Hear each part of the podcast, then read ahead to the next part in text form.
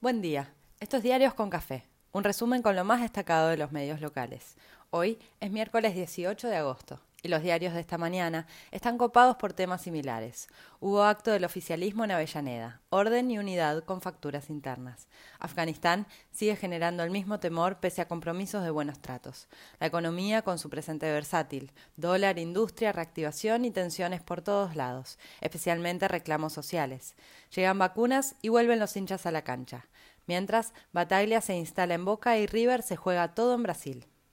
Hubo acto conjunto en Avellaneda y CFK dejó todos los títulos posibles, y un poco más. Respaldo fuerte al presidente con mensajes y consejos. Todos tensionaron y salieron del rincón a la ofensiva polemizando con la oposición y el poder concentrado.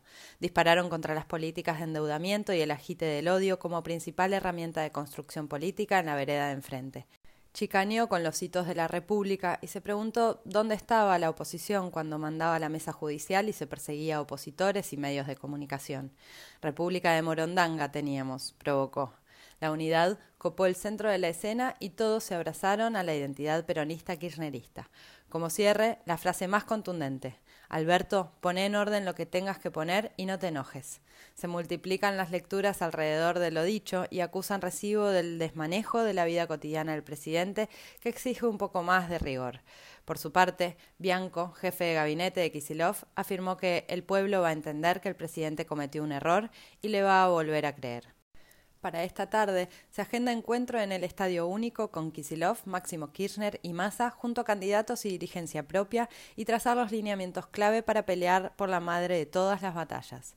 En la ciudad, los candidatos del Frente de Todos protagonizarán un abrazo al predio de Costanera Sur para resistir la construcción de más torres. Mientras, en la oposición, pierde fuerza la idea de hacerle juicio político al presidente. El propio Larreta dijo que no hay elementos. También hablaron Lilita y Vidal y pidieron no entrar en el juego de CFK que debilita más al presidente.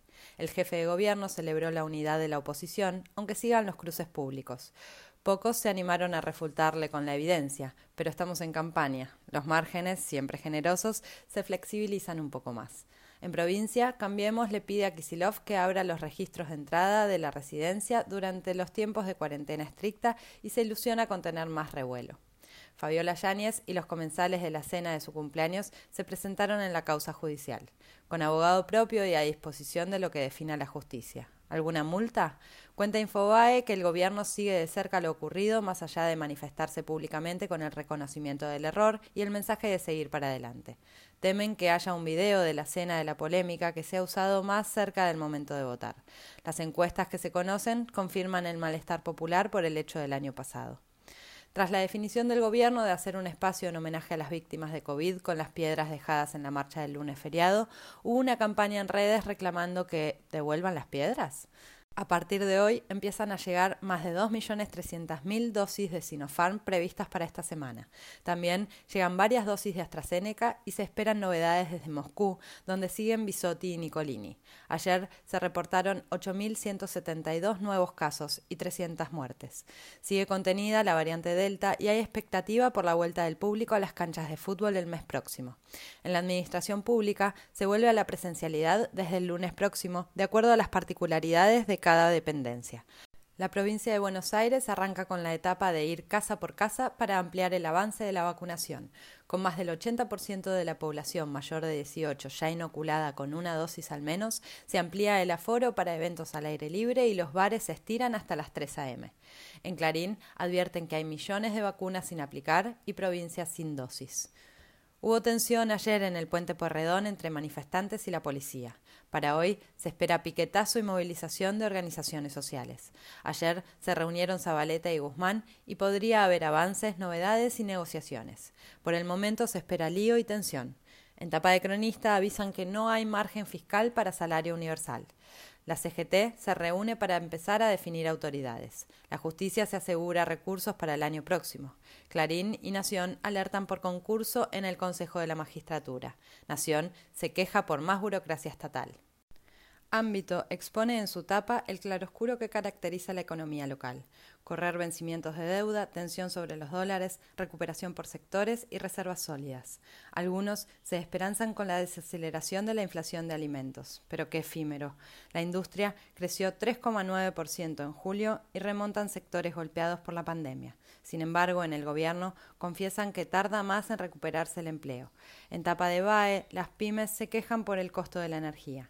Guzmán se reunió con el dueño de Wallah, el flamante unicornio argentino. Ámbito cuenta una pelea entre San Juan y La Rioja por una mega inversión minera. Fuerte nevada en Bariloche, con caída de árboles y vehículos varados. La buena nueva es que se reabren las pistas de esquí. El gobierno imputó a dos laboratorios que comercializan suplementos para adelgazar engañosos, Satial y Vientre Plano. En el mundo, lo que ocurre en Afganistán sigue conmoviendo y alarmando a todos. Algunas mujeres se manifestaron contra las prohibiciones impuestas. Desde el régimen talibán dicen que las respetarán bajo la ley islámica. También anunciaron una amnistía general. Pocos creen, todos temen. Facebook prohíbe en sus plataformas todo contenido de origen talibán. La Unión Europea se mete a negociar para esquivar nuevas crisis migratorias. Renunció el canciller de Perú en medio de una gran polémica por declaraciones previas a hacerse cargo de su puesto hace 19 días. La Comisión Internacional de Derechos Humanos confirmó masacres de civiles por parte del gobierno de facto de Áñez. Desde Brasil, Bolsonaro saca defensores a la calle y Lula confirma lo evidente. Nunca tuve tantas ganas de ser presidente como ahora. Ya llegará. Russo se fue de boca y Bataglia es el de T hasta fin de año. Llovieron críticas y reclamos de un rumbo claro. River buscará recuperarse ante Mineiro esta noche en Brasil. Central volvió a perder y quedó eliminado de la Copa Sudamericana. Ya no quedan argentinos. Así se nos presenta este miércoles que promete un poco más de tiempo cálido. Ya estamos a mitad de semana. Abrazo.